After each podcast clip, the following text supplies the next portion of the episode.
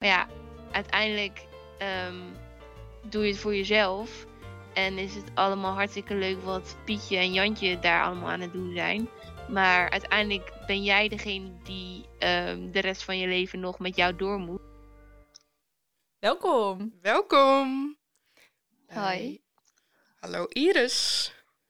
Hallo. We hebben Iris aan de telefoon vandaag. Niet in de studio helaas. Ja, door de nieuwe maatregelen helaas. Ja. Ja, dan is Groningen Hilversum toch even eh, een no-go op dit moment. Ja, dat is een dingetje. Dat is een klein dingetje. Klein dingetje. En Iris is onze TikTok-koningin. Ja, zeker waar. Oh, hiervoor had je nog nooit TikToks gemaakt, toch?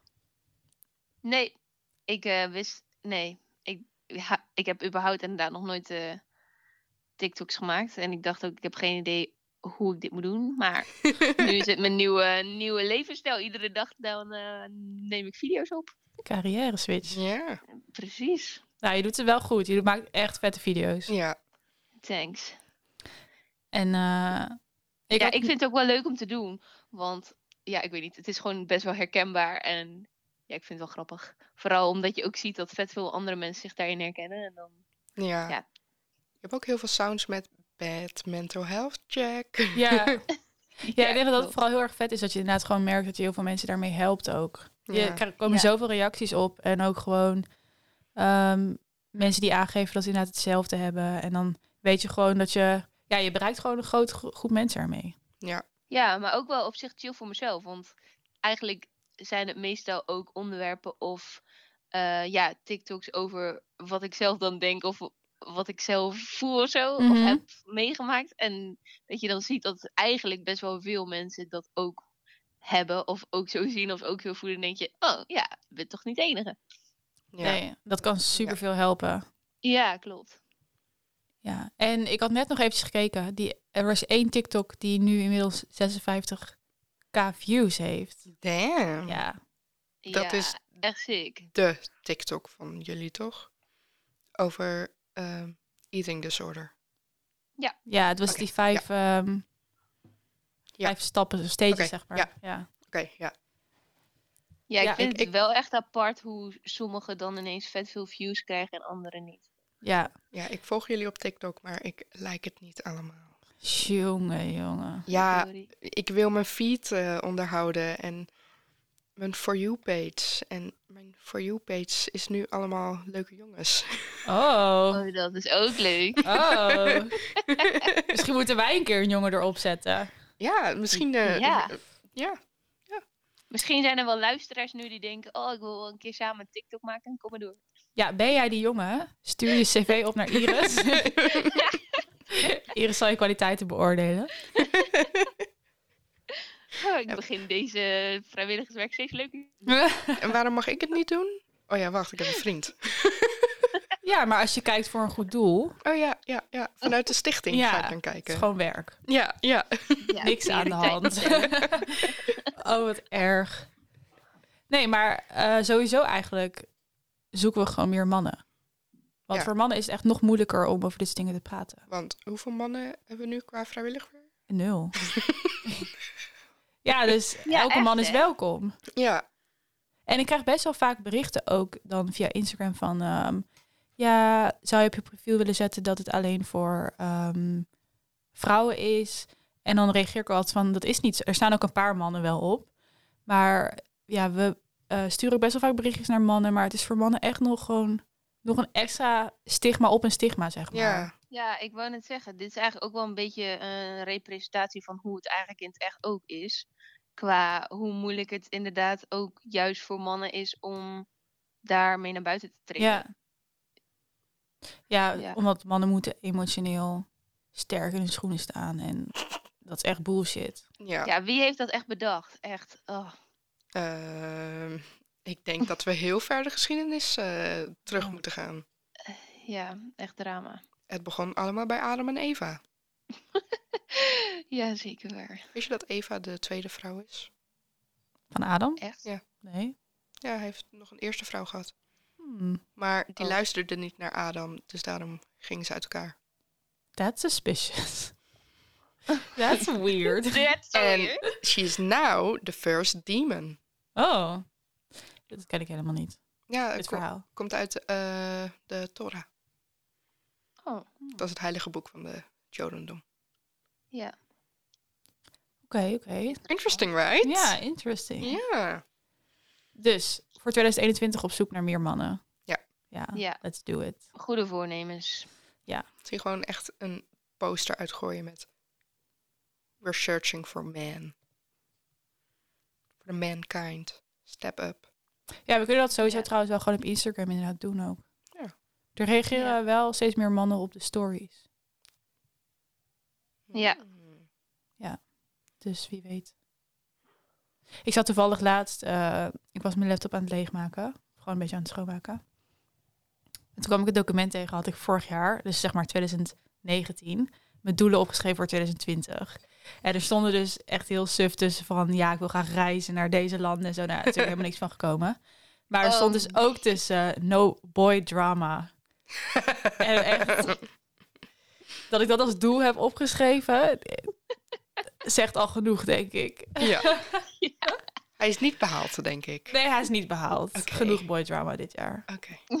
Maar goed, geen enkel doel van dat lijstje is denk ik dit jaar behaald. Want het allemaal eh, kan allemaal Ja. niet door de maatregelen. Maar goed, Ja. dat terzijde. Eh, Iris, hoe kom je op inspiratie voor al je TikToks? Ehm, nou, eigenlijk meestal kijk ik ook een beetje bij onze For You page nu. Daar gaat het ook wel een beetje over mental health. En ehm, ik kom best wel veel geluiden tegen. En dat gaat dan over iets anders. Of gewoon over, ja, of met school of met andere onderwerpen. En dan denk ik, hé, hey, dit geluid is echt grappig. Oké, hoe kan ik hier een video bij maken of zo? Zo een beetje. Ik weet niet. Kom gewoon in me op. Ja, er is ook best wel veel, tenminste per topic, of het nou inderdaad eating disorder of depressie of wat dan ook is, zijn er zoveel dingen om over te praten.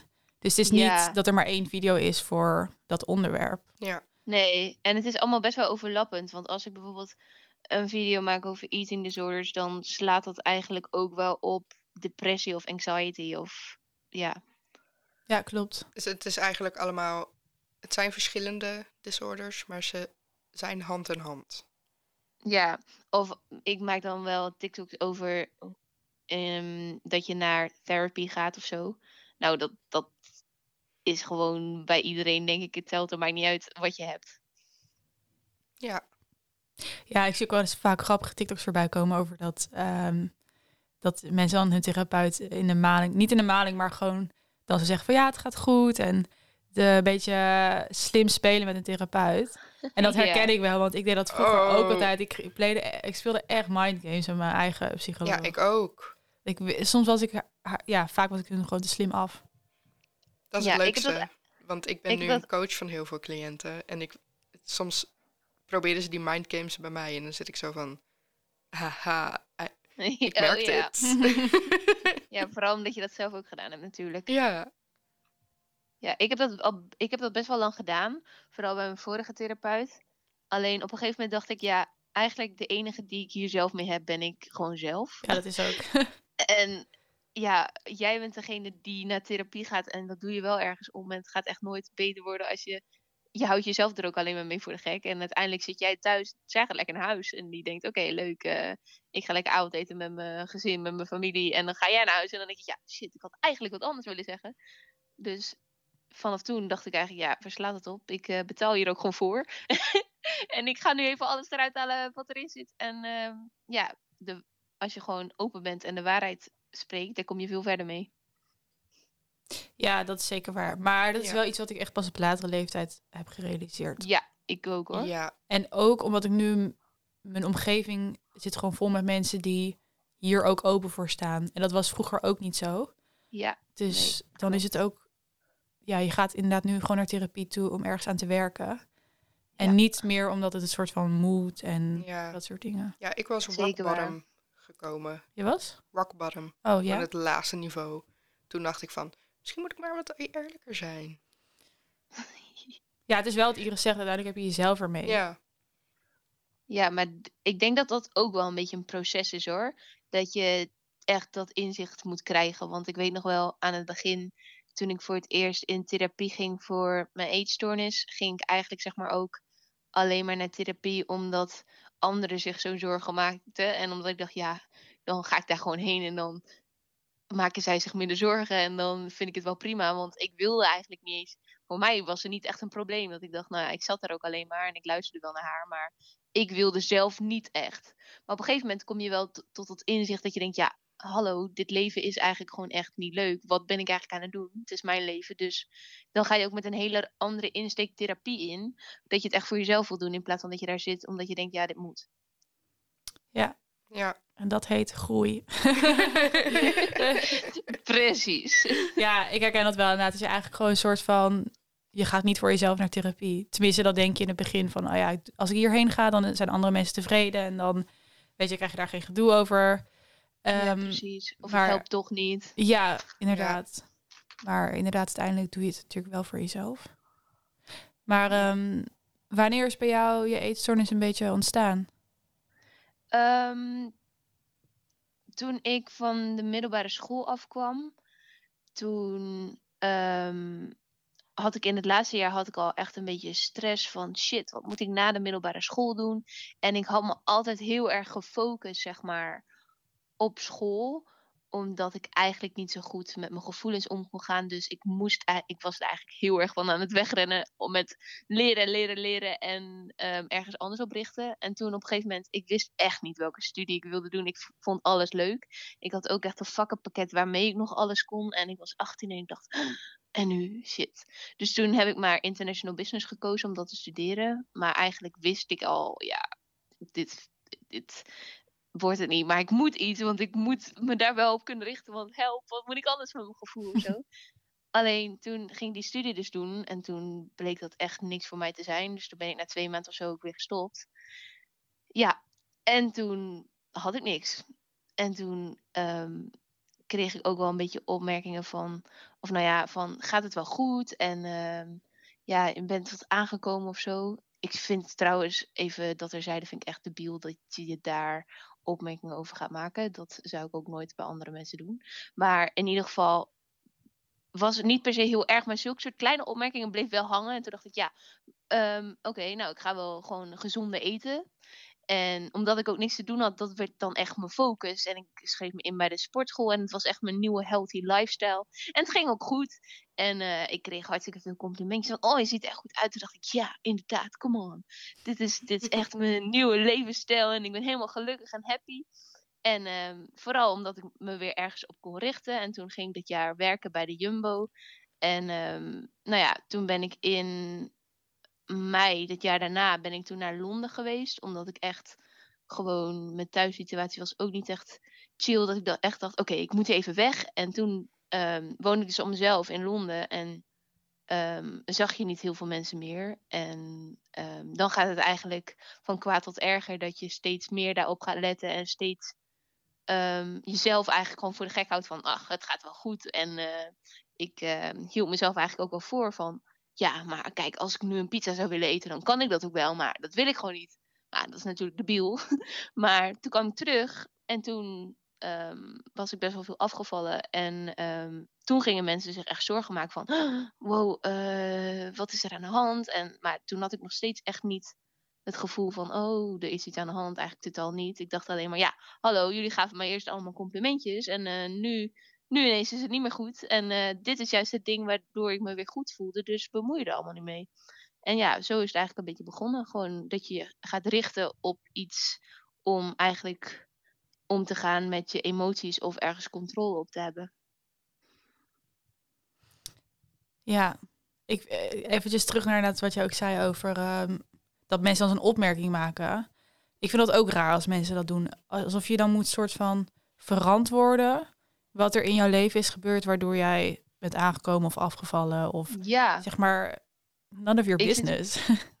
ja, maar echt, ik vind sowieso oprecht. Toen had ik nog, als we het over groei hebben, toen had ik ook echt nog niet echt, had ik ook wel een beetje dat standaard, want er is echt zo'n standaard perfect modellenbeeld in de maatschappij van daar moet je aan voldoen. En niet alleen qua uiterlijk hoor, ook qua ehm, als je van school komt, dan ga je studeren, dan ga je een baan vinden, dan ga je dit en dit en dit doen. Terwijl ik eigenlijk sowieso heel erg gestrest daarvan werd. En ik wil dan per se aan dat plaatje voldoen. En anders is het niet goed genoeg. En ik vind het sowieso echt debiel dat er gewoon een bepaald beeld of een bepaald plaatje is waaraan je moet voldoen. Wil je succesvol zijn of wil je er goed uitzien? Of... En dat andere mensen daar dan een oordeel over hebben, inderdaad. Het is, ja, het is jouw lichaam of ja, jouw leven. En die anderen die kunnen daar wel een mening over hebben. Maar uiteindelijk moet dat jou niet per se iets doen. Maar ja, als iemand daar wat van gaat zeggen, ik vind gewoon dat inderdaad dat het gewoon none of your business is. Ja, het blijft ook hangen, die opmerking inderdaad. Terwijl, wat voor een impact, zeg maar, het is jouw leven, inderdaad ook jouw lichaam. En iemand anders is toch niet belemmerd door wat jij doet met je leven. Dat, zeg maar... Nee, inderdaad. En ik vind ook echt oprecht dat uh, alle lichaamstypen echt gewoon goed zijn zoals ze zijn. En niet dat één beter is dan de ander. Of dat. Want dat is ook wel een beetje een ding als je het over eetstoornissen hebt. Um, meestal wordt er dan ook gedacht van, oh ja, die hebben dan ook echt een oordeel over mensen die dikker zijn of zo. Want ja, die willen alleen maar dunne zijn en die willen alleen maar afvallen en dit en dit en dit. Maar daar gaat het eigenlijk helemaal niet om, want het gaat ook gewoon niet over um, het gaat eigenlijk niet over uh, per se willen afvallen of over eten.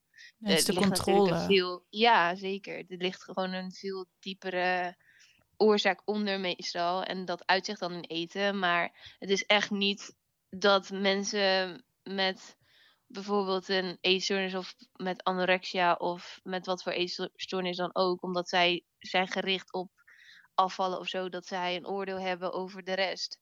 Eigenlijk meer alleen over zichzelf. Ja, en ik denk ook heel erg rationeel. Vind je inderdaad zelf alle lichaamstypen mooi en uh, accepteer iedereen zoals ze zijn, alleen accepteer je jezelf niet. Ja, zeker. Ja, ja ik heb dus um, officieel zeg maar alleen maar de stempel depressie gehad. Ja. Nog steeds. Maar um, ik heb echt heel veel problemen gehad. En nog steeds wel met eten. Mhm. Daardoor eigenlijk, want dat was voor mij zeg maar ook hetgene waar ik controle over had. Dus op een gegeven moment, het is best wel, ik denk, ontstaan toen ik 14 of zo was. Mhm. Ook al. Ja, een beetje tegelijkertijd met mijn depressie. Dat ik gewoon van elk, nou je kon me gewoon elk eten geven en vragen aan me hoeveel calorieën zit hierin. En ik wist het gewoon. En ik telde alles altijd op. En dan inderdaad, volgens mij zag ik laatst, ik weet niet of die altijd gepost of dat die dat je niet maar gestuurd. Nee, die hebt het al wel gepost. Dat je gaat uh, uitrekenen hoeveel calorieën en hoeveel je dan zeg maar moet verbranden. En zeg maar daar constant mee bezig bent. En ook gewoon ja, elke dag in de spiegel kijken. Kijken of er dan al iets is veranderd. En als je dan een keer taart hebt gegeten, dan denk je, oh, nu ben ik echt 30 kilo aangekomen. En zo obsessief ermee bezig zijn. En dan laat ook mensen naar me toe kwamen van, oh ja, je bent wat afgevallen. dacht ik, yes, dat is wat ik wil. En dan, maar eigenlijk wilde ik dat niet per se. Het was gewoon meer, je wilt die controle inderdaad hebben. Ja, maar dat is eigenlijk dus ook al gewoon alleen het idee van als iemand tegen. Dat is niet, hoef je niet eens bijvoorbeeld een eetstoornis voor te hebben, maar dat is meestal ook gewoon in de maatschappij zoals iemand naar je toe komt en die zegt: Oh, je bent afgevallen, dat is een compliment. Maar waarom is dat in godsnaam een compliment? Want dat kan en zoveel andere oorzaken hebben. En, en als iemand een keer tegen je zegt van, oh je bent aangekomen, waarom zou dat dan erg zijn, zeg maar. Ja. Ja, dat zou eigenlijk ook gewoon een compliment moeten zijn. Ja, ja dat vind ik. Ja. Maar aankomen is per definitie in deze maatschappij iets negatiefs. Ja, daarom. En afvallen iets positiefs. Klopt. En dat draagt dan ook echt wel bij aan het ontwikkelen van een eetstoornis, denk ik hoor. Omdat gewoon qua onzekerheid en qua wat voor fijn gevoel je daaruit kan halen. En op een gegeven moment, ja, kan dat doorslaan dan. Ja, en ik had ook echt veel meer honger daardoor. Omdat ik de hele tijd ermee bezig was. En je dus verbiedt dat je dus dingen mag eten. En ik had, legde mezelf dan ook een aantal calorieën op per dag, wat ik dan maar maximaal mag eten. Dan, je bent de hele dag bezig met eten in je hoofd. Dus ik kreeg daar zoveel honger van. Ja, maar dat is ook logisch. Want ja, je, als je je lichaam gewoon niet. Ik bedoel, uiteindelijk is je lichaam gewoon degene die het best weet wat je allemaal nodig hebt. En, en daar kan jij met je hoofd en met je gedachten die voor jezelf even hebt bepaald. Nou, ik eh, heb alleen maar dit nodig. Die, dat kan eigenlijk, jij kan dat niet bepalen. Uiteindelijk is je lichaam die dat weet. Dus die gaat dan op allerlei verschillende manieren jou signalen proberen te geven van... hey, hallo, ik heb eigenlijk chocola nodig. En dan denk je, nee, nee, nee, nee, nee. eh, dat heb ik helemaal niet nodig. Geef mij maar eh, een komkommer of zo. Dat je lichaam denkt, ja, hallo. Dat, dat, ik weet het wel. Sinds wanneer bepaal jij voor mij eh, wat goed is? Ja, Maar goed, wij denken nog als mens zijnde dat we dat kunnen bepalen. Maar uiteindelijk is dat natuurlijk niet zo. nee, klopt. Ja, ik Maar- herken me hier eigenlijk juist helemaal niet in. Want ik heb juist heel erg, ehm, heel lang body dysmorphia. Dat ik mijn lichaam echt heel erg vreselijk vond. En Mhm. mezelf ook. Mhm. Ehm, dat ik op een gegeven moment dacht van... Waarom heb ik geen anorexia? Waarom... Ik had liever anorexia willen hebben dan hoe ik er nu uitzie. En dan ging ik eten en dan ging ik echt heel veel eten. En dan kwamen er echt drie chipzakken juist naar Ja. binnen. Omdat ik het ging verwerken in eten. Ja. En Ik, ik, eh, kon die controle dat. niet opkrijgen. Dus je verloor de Nee. controle, bedoel je? Ja. ja. Ik verlies heel snel de controle in mijzelf. Ik kan geen. Ja, ik kan makkelijk controle over mijn lichaam en over mezelf pakken. Maar qua eten vind ik dat echt heel lastig. ja, maar dat is ook... Want ik had het net al een beetje over vooroordelen en met Ja. ehm, in de maatschappij. Maar dat is ook een beetje in de hele eetstoorniswereld is eigenlijk het perfecte, perfecte eetstoornis dat je zou kunnen hebben, is anorexia. Ja. Terwijl ehm, als je kijkt naar de verschillende eetstoornissen die er zijn, is anorexia niet eens per se de meest voorkomende. En zijn er zoveel andere verschillende typen. En eigenlijk voel je al niet goed genoeg als je niet aan dat plaatje kunt voldoen. En dan denk je, ja, ik ben ook niet ziek genoeg, dus ik hoef echt geen hulp hiervoor te hebben. Want... En ik heb gefaald, want kijk, zij hebben zoveel controle en zij hebben... Maar ik zeg ook meestal van, ja, ehm, want ik kreeg ook aan het begin wel opmerkingen van, wow, ik vind het echt zo knap dat je ehm, zoveel controle hebt. Terwijl ik echt dacht, je hebt geen idee. Ik heb juist geen controle, want je wil het niet, maar het lukt je niet om, om iets anders te doen, zeg maar. Dus zoveel controle heb je eigenlijk niet over hetgeen je doet. Dus ehm, het lijkt alsof je veel controle hebt, maar dat is in, ook bij anorexia gewoon niet het geval. En ik snap heel goed dat als er ehm, ook in de maatschappij waarin wij leven, als daarin zo wordt opgehemeld dat minder eten beter is, dat afvallen beter is, dat je dan al helemaal het idee krijgt van, zie je wel, ehm, ik heb er helemaal geen controle over, of oh, nu ben ik helemaal mislukt, of eh, ik heb liever dat ik, ik heb liever dat ik anorexia heb, want dan dat je je op zo'n manier op eten kunt focussen, maar echt ieder probleem met eten of iedere eetstoornis, of je het een eetstoornis kunt noemen of niet, dat is gewoon erg op zichzelf. En dan maakt het niet uit wat voor lichaamstype erbij hoort of wat voor probleem je ermee hebt, maar het is gewoon mentaal echt niet te doen. En dan of het nou anorexia is, of bulimia, of ehm, binge eating, of je hebt zoveel verschillende dingen. Het is allemaal echt gewoon, ja, voor je mentale gezondheid echt gewoon killing. En dat vind ik gewoon jammer dat in, ehm, op tv en in films en zo krijg je heel vaak het anorexia-beeld te zien van hele zielige kleine meisjes, dun- dunne meisjes die aan een infuus liggen, die niks meer willen eten. Terwijl het over zoveel meer gaat. Het gaat sowieso meestal niet over eten, maar het gaat. Er zijn zoveel verschillende eetstoornissen en zoveel verschillende lichaamstypen dat je daaraan ook niet kunt zien. Dus dat vind ik wel jammer dat dat zeg maar naar voren komt, dat dat ook beter is. Of eh, dat je het erger hebt van ehm, als je dunner bent of zo. Want er werd laatst bijvoorbeeld werd aan mij gevraagd van, oh, en ja, wat was je dan ehm, op je dunste gewicht? Of ja, op je laagste gewicht? En toen zei ik ook, ehm, ik wilde het wel zeggen, maar dat is totaal geen indicatie van hoe erg mijn eetstoornis was.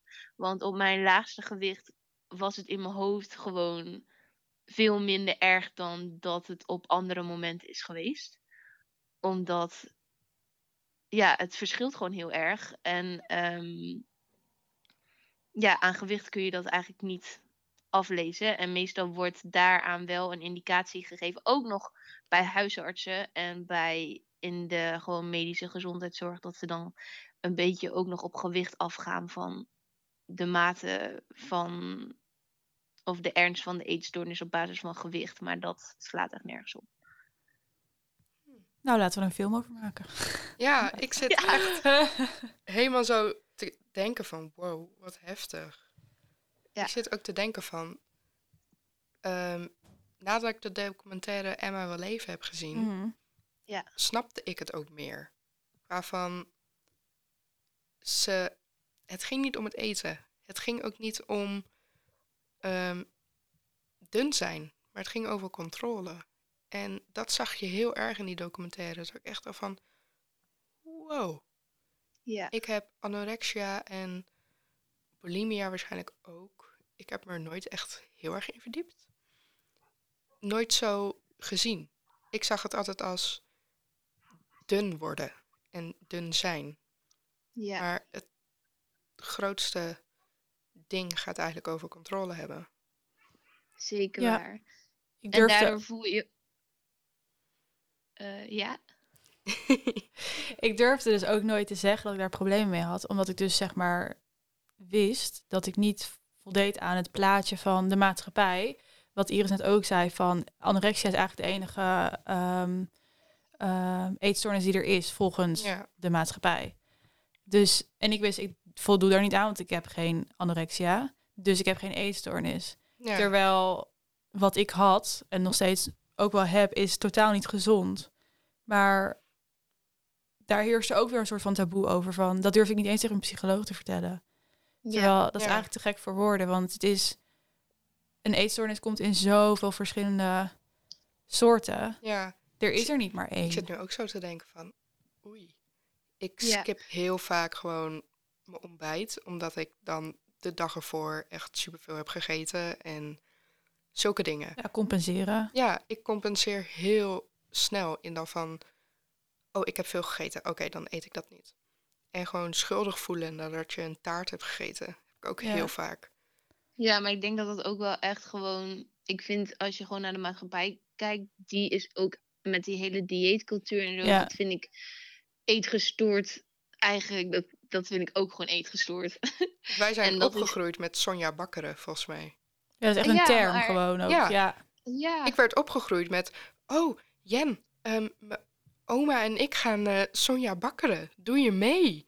Zei mijn ja, moeder dan. drama En gewoon. dat je als een, eh, hoe heet dat? Een bijdingetje een eierkoek mocht eten. Want een eierkoek is niet ongezond, maar ook niet gezond of iets. Ja, maar kijk, over daar, er wordt, in, er wordt ook zeg maar, ehm, als je naar bepaalde voedingsmiddelen kijkt, dan wordt iets als goed of slecht bestempeld. Terwijl, hallo, kijk even hoe lang de mensheid al bestaat. Denk je dat in de prehistorie gingen ze echt niet kijken van, oh, daar zitten koolhydraten in, dat is goed of dat is slecht. Of dat is... En over de jaren heen verandert ook zo erg wat, dan, dan mag je weer dit niet eten. Of dan is dat gezond, of dan zit hier te veel in. En dan, dan is dat weer wel goed. En dan is, eigenlijk weten ze het gewoon niet. En het enige dat het zeg maar wel weet, dat is je lichaam zelf. Maar wij zijn daar zo erg van, ver van afkomen te staan, doordat we dat zelf in controle willen hebben en zelf ehm, willen controleren wat ons gewicht is, omdat er een bepaald beeld bestaat wat goed is. Dat, je, dat we eigenlijk gewoon een beetje het contact met ons eigen lichaam zijn kwijtgeraakt. Mooi gezegd. Ja. Eigenlijk moet iedereen gewoon meer spiritueel worden en meer in contact komen met zijn lichaam. Ja, ik Ja. ken ook mensen die ehm, niet eens bewust zeg maar wilden afvallen of zo, maar die gewoon alsnog wel veel chips aten of chocola, Ja. maar gewoon minder calorieën dan voorheen. En als ze af eh, zijn afgevallen. En dan denk ik, ja, en zo erg in die dieetcultuur is juist van nee, dat mag allemaal niet. En je mag dan, weet ik veel, één handje per week of zo. Terwijl dat is per lichaam Oh god. anders. En natuurlijk zal er niet elk lichaam zijn die, eh, weet ik veel, veel chocola en chips kan eten, mocht je af willen vallen. Maar wat je zegt, elk lichaam is anders. Dus Ja, wat voor de Ja. een werkt, werkt absoluut niet voor de ander.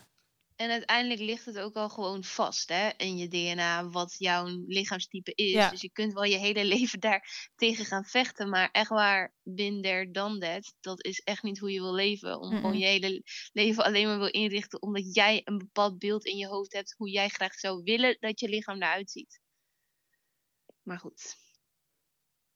Ja, en dan heb je nu ook helemaal die detox-sapjes die helemaal beroemd worden. Dat heb ik gedaan. Ja, dat, daar had je het Ja, over toen ik...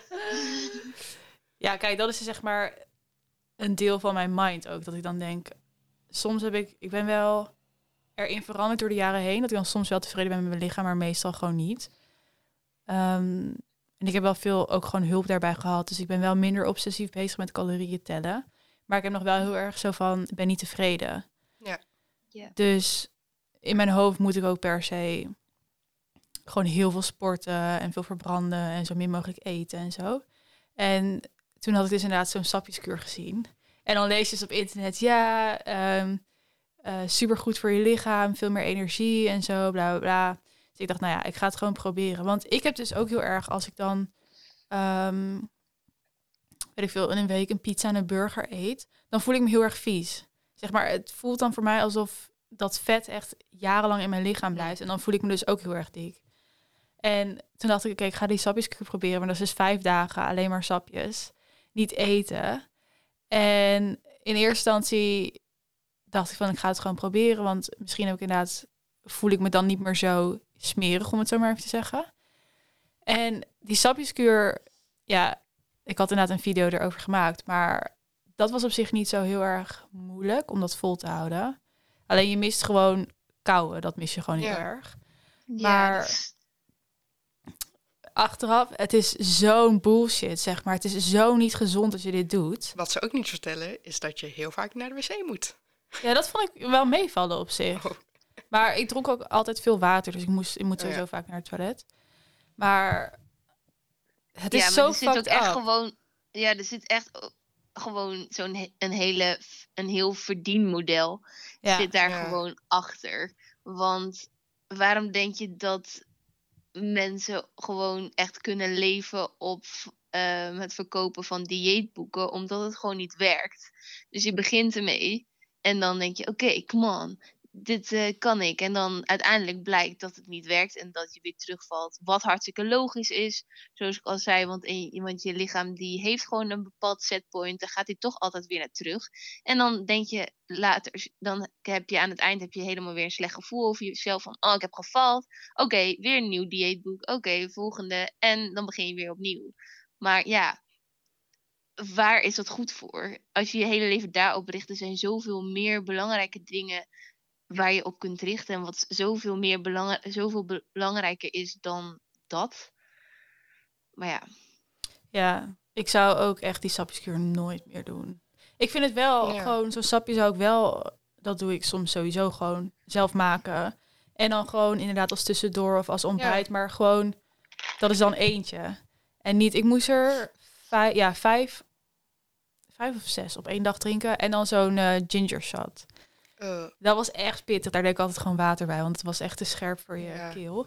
Maar het is eigenlijk zo, ja, maar je mag daarbij ook zoveel niet. ja, en dan Ja. ga je in je hoofd alleen maar focussen op wat je niet mag. ja ik en had dat werkt ook gewoon niet, tenminste Nee. denk ik. Hoe was dat bij jou? Ja, ik had dus vijf dagen lang zin in kip met rijst. Maar ik eet dat dus... Zeg maar, het is niet alsof ik dat elke week eet. Ik had verwacht, ik heb zin in pizza of zo. Maar ik had echt zieke cravings naar kip met rijst.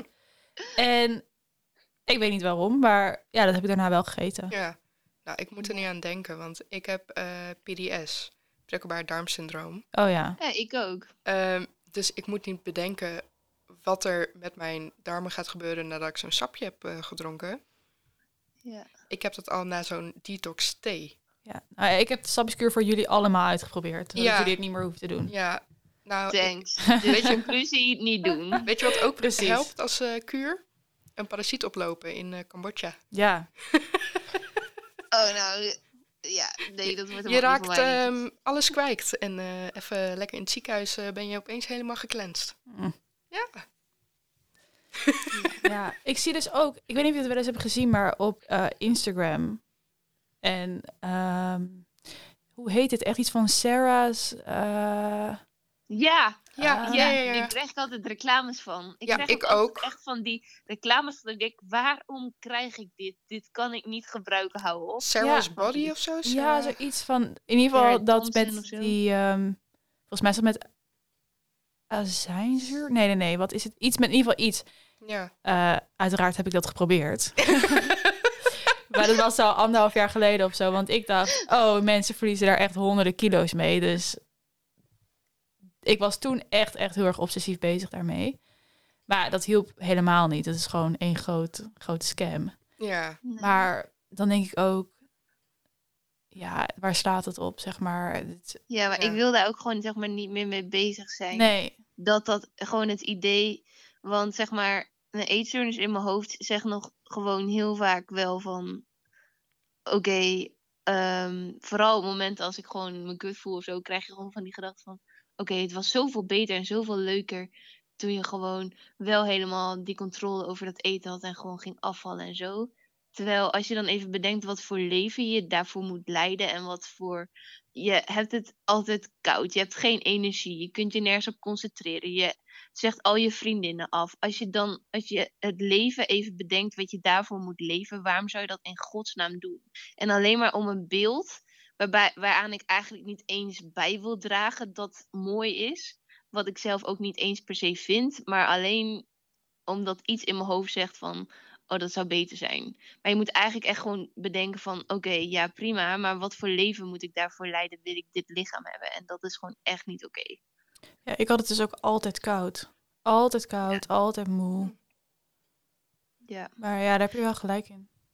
Ja, maar ja, over eetstoornissen dus. Anorexia, dat is echt gewoon een eetstoornis dat wordt opgehemeld van dan heb je het echt erg of dan, ehm, ja, dan heb je pas echt een eetstoornis of dan ben je echt ziek. Terwijl je aan zoveel mensen die gewoon echt van binnen kapot gaan en die gewoon ehm, mentaal ook gewoon, die inderdaad zoals je zei, niet hulp durven te vragen en ook gewoon zichzelf niet ziek genoeg vinden. Ehm, omdat ze niet aan het plaatje van ehm, een skelet voldoen. Ja. Ja. ja, dat is gewoon. Want eigenlijk als je er, als je überhaupt al moet nadenken over de vraag van ben ik ziek genoeg, dat zegt eigenlijk al genoeg. Want Mhm. Als je het niet hebt, dan hoef je daar niet eens over na te denken. En ook al heb je er minder problemen mee dan anderen, het zit, zit alsnog in de weg. Dus daar mag je hulp voor vragen.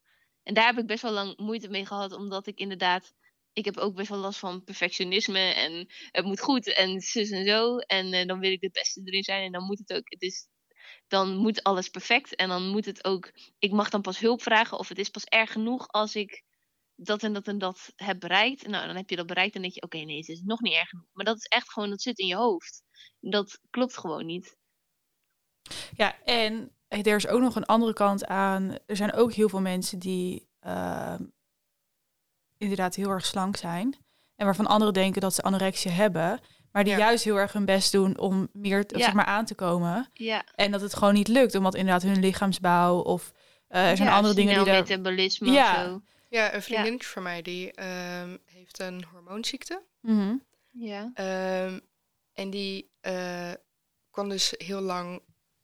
Hebben ze gedacht dat zij gewoon anorexia had, omdat zij zo dun was. Maar ze at echt superveel. Echt, dat je, waar je u tegen kan zeggen. En Ja. als ik dat zou eten, dan zou ik echt een kilo aankomen. Maar zij kwam gewoon niet aan. Dus de doktoren zeiden, eh, jij bent psychisch ziek. Jij hebt eh, anorexia en waarschijnlijk nog wat andere dingen. Bleek dus een hormoonziekte te zijn. Ja, dat is echt Ja. fucked up. Ja, maar dat wel bedoel ik dus met op basis van uiterlijk gewoon allerlei oordelen en allerlei dingen bedenken. Dat is gewoon niet aan de buitenkant te zien. En dat is ook niet met eetstoornissen zo ehm, de ernst daarvan in te zien van oh, die heeft het moeilijker dan die of die is zieker dan die op basis van uiterlijk. Ik vind sowieso, nee, dat vind ik niet kunnen. ja, dat is sowieso echt enorme bullshit. Ja, en het wordt Ja. eigenlijk alleen maar eenzamer als je gewoon een ehm, normaal gewicht hebt. En het idee bestaat dat je dat niet mag hebben, anders ben je niet ziek genoeg. Want ik heb bijvoorbeeld ook, ik had toen, ehm, nou, ik heb dus anorexia gehad. Ehm, waarbij ik aan het begin echt dacht van, bemoei je er allemaal niet mee en is helemaal niks aan de hand. En eh, de groeten. Ehm, totdat ik wel best wel dum werd. Dat ik zelf ook dacht, oh ja, dat heb ik trouwens, want dat beeld bestaat is ook dat je dan in de spiegel kijkt en dat je, dat, dat je dan zelf vindt dat je heel erg dik bent. Maar ik heb dat bijvoorbeeld echt helemaal niet gehad. Ik heb wel huilend voor de spiegel gestaan. Dat ik echt tegen mezelf zei van, oh my god, eet gewoon wat. Maar ja, eet gewoon, zo makkelijk gaat dat niet. maar, maar goed, toen, in die periode was het wel dat iedereen allemaal naar me toe kwam en zei oh, wat erg en gaat het wel. En oh, dan was ik echt het zielige anorexia meisje die gewoon niet kon eten en daar, last, daar moeite mee had. En, ehm, maar ik heb ook een periode, ehm, want alle eetstoornissen zijn zeg maar een beetje met elkaar verbonden. Het gaat gewoon echt om je emoties onderdrukken of controle ergens op hebben of verliezen. Of... En ik heb ook een tijd heb bulimia gehad. En dat zag eigenlijk niemand.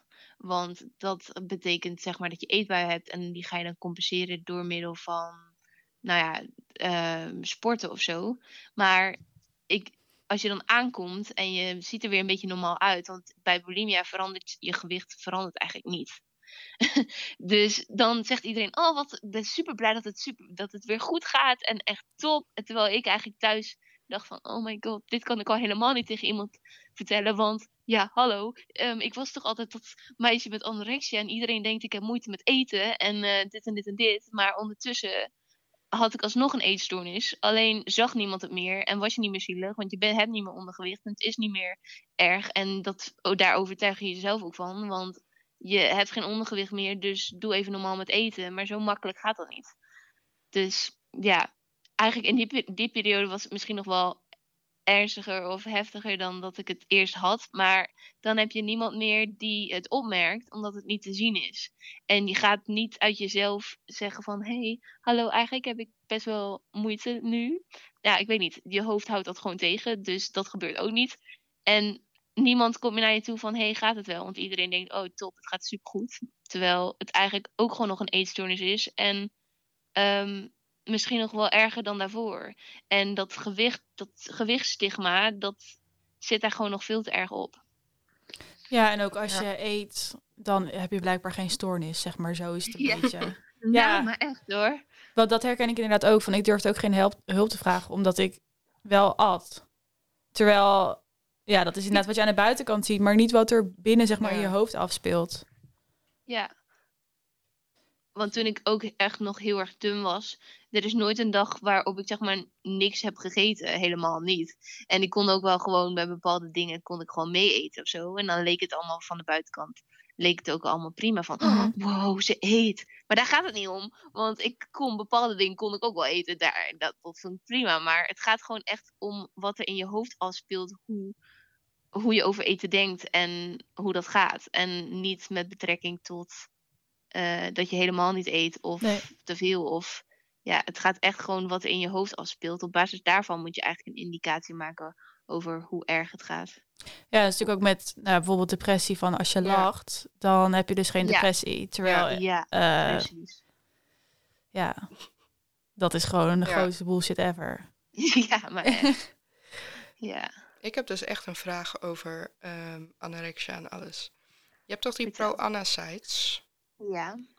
Ehm, een vriendinnetje van mij die heeft ook anorexia gehad. En die zat ook in zulke groepsappen van WhatsApp. Met dat ze elkaar Oh. juist aan het supporten waren vanuit de ja, anorexia. echt erg hoor. Ja. Herkennen Volgens jullie mij dat?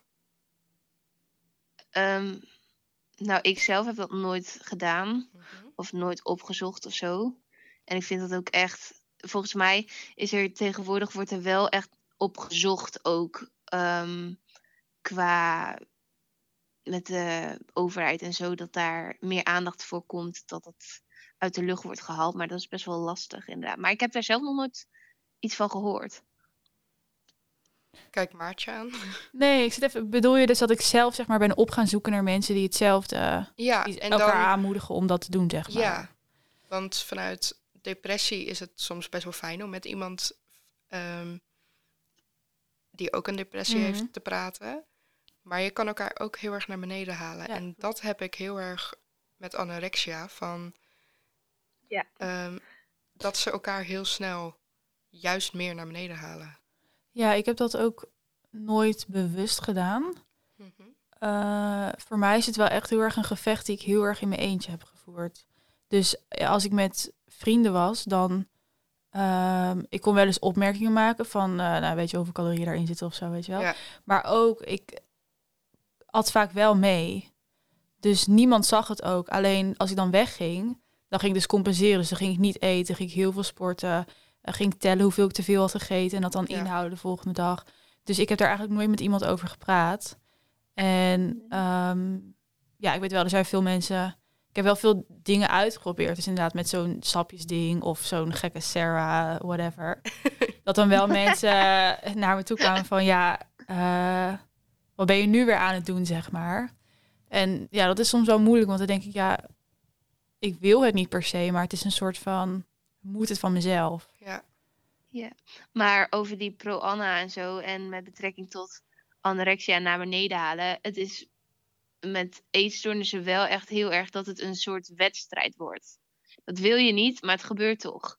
Ehm, wat ik, ik heb wel gemerkt dat ik, als ik met mensen die ook een eetstoornis hebben, als ik daar dan mee aan het praten was, en diegene die zei dan van, ja, want ik had toen ik op mijn laagste gewicht zat, had ik ehm, dit en dit en dit. Dus, dan ga ik zelf gelijk zeggen, oh ja, maar ik had ook een keer een dag, had ik dit en dit en dit. Terwijl ik echt denk, jemig, waar ben je trots op? Doe even normaal. En ehm, laatst zag ik ook een documentaire of was een vader, ehm, zijn dochter was overleden ehm, aan anorexia. En die vertelde over dat zij was opgenomen in een kliniek, zeg maar. En hoe averechts dat eigenlijk werkt. Omdat als je zeg maar in een kliniek wordt opgenomen, dan kom je dus in een groep met meisjes ehm, die ook anorexia hebben, die allemaal eigenlijk in hun hoofd zo ziek zijn dat ze denken: ik ben pas ziek genoeg als ik hier de dunste ben en als ik ehm, dit en dit en dit doe. En je ziet bij een andere die eet haar brood op die manier, of die doet dit en dit en dit, of waarom beweegt zij zoveel met haar benen? Je gaat juist van elkaar leren. Ja, zeker waar. Dus ehm, daar ben ik zelf eigenlijk best wel blij om. Al valt er over te twisten of dat op dat moment. Want op een gegeven moment kwam ik wel op een punt dat dat misschien had gemoeten. Maar ik ben zelf best wel blij omdat ik toen net op tijd de knop had gevonden van oké, ik ben echt klaar mee. Wat is dit voor leven? Want als je in zo'n kliniek terechtkomt, dan werkt dat, denk ik, echt alleen maar averechts omdat je van elkaar leert. En omdat het echt een wedstrijd wordt van wie is zieker. En eh, ik leer allemaal trucjes en je komt er ook met allemaal trucjes uit eh, die je daarvoor nog niet had. En nu wel ineens hebt bedacht van, oh, ik moet dit nu ook doen, want anders ben ik niet ziek genoeg. En dat is al echt ziek op zichzelf, dat je hoofd je er gewoon van overtuigt dat je niet ziek genoeg bent als je niet precies hetzelfde doet of het niet even slecht hebt als iemand anders. Ja, ik zit te denken, volgens mij is daar ook een boek over geschreven. Eh, Nora en Co. Dat Eh, ken ik niet. CO dan, Oh. Co. Oh, Ehm. Die heb ik van Jolijn. Shout-out naar eh, een vroegere vrijwilliger van OPTS. Ehm, maar dat gaat over een dochter van eh, de schrijver. Die is overleden aan anorexia. Maar de andere meiden uit de kliniek, echt een stuk of zeven meiden, zijn ook allemaal overleden.